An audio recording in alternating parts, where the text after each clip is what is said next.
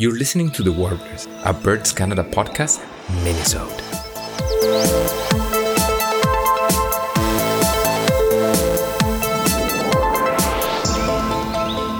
Hey Warblers!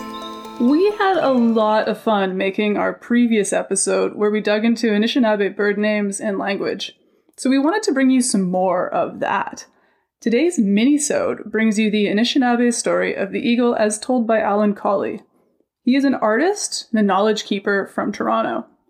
Alan's spirit name is Whooping Crane, and he is Wolf Clan.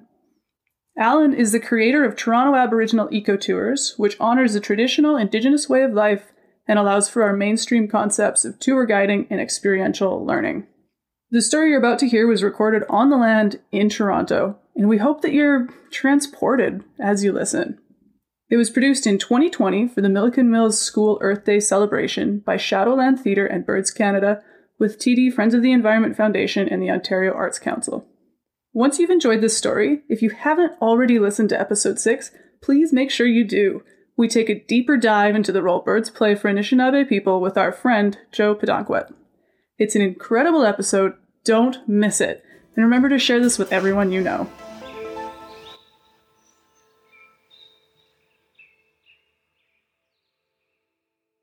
All right, so I'd like to take a moment today to share a story, uh, you know, that really was dear to me growing up. Uh, just thinking about how special uh, we all are and that we all have a gift to share uh, in those stories of love. And so we say a long time ago, uh, as for humans and our ancestors, uh, we have become very lost and very, uh, very, you know, off of our track, and that we, the world was full of greed and was full of hate, and that as for humans, we had really lost sight of the beauty of why we are here. And so we say that at that time in the world, uh, all of those great beings that uh, were there, those winds, those waters, those hurricanes, uh, those volcanoes, those those shakers, those uh, earthquakes, uh, had gathered in council to uh, talk about how they were going to get rid of us humans. Because for us, we were destroying everything around us. we were taking more than we needed. our young people didn't have direction, and our old people were getting very sick. And so those beings had agreed with the Council of Creation that uh, they were going to change humanity forever. And so, as those councils were happening over in that direction of those animals, uh, they also too uh, were discussing how humans as well were taking more than what they needed, and that those animals were changing.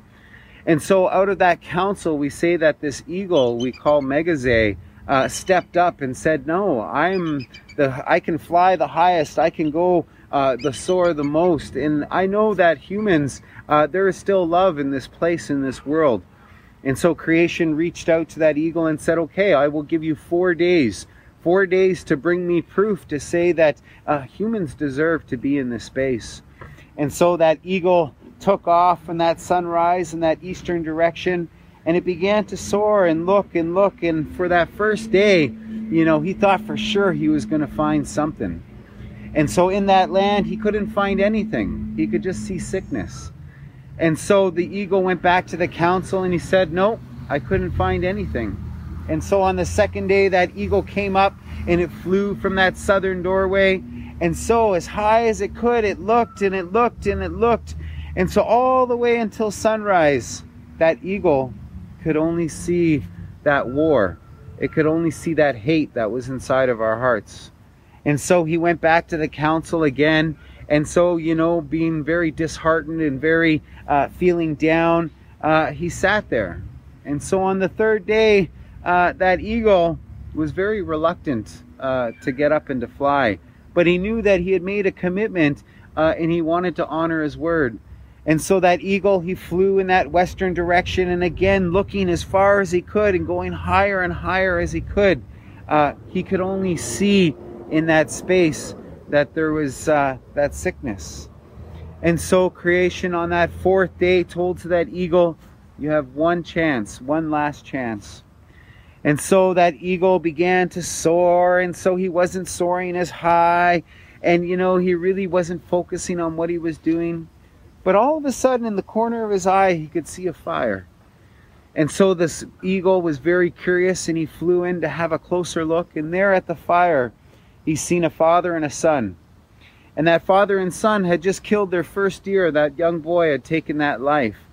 And so before the father went in there to start cleaning that animal and giving its its its way, he uh, the boy stopped his father and he said, "Father, grandmother, she had given us a gift of tobacco, and she said that whenever we take life, we must honor life, and we must understand that us as people, we have that responsibility not only to take but also to provide."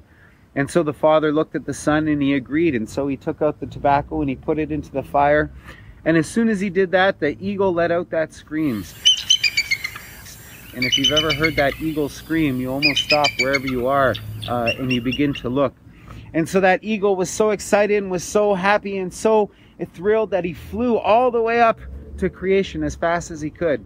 And he reached out to Creator and he said, Creator, look, there is still love, there is still some passion that is in this place. And so that day forward, that eagle became that messenger. And so, whenever you are within that culture, those things, when we think of this feather, uh, it has such a significance that when we think of that bird, uh, it is a chance for all of us uh, to look up into creation and to appreciate what we have in this space uh, and to share that love, uh, to share that passion that we all have, uh, and to do things in that good way. And so, for that eagle we call Migizi, uh, we always give thanks and we always give that tobacco. Uh, and so, um, whenever you have a chance and you hear that scream and that cry, uh, give a moment to uh, just give thanks to where you are uh, and let creation appreciate those things. And so, until again, next time, I say bon appetit, uh, chimigwech, and we'll see you again.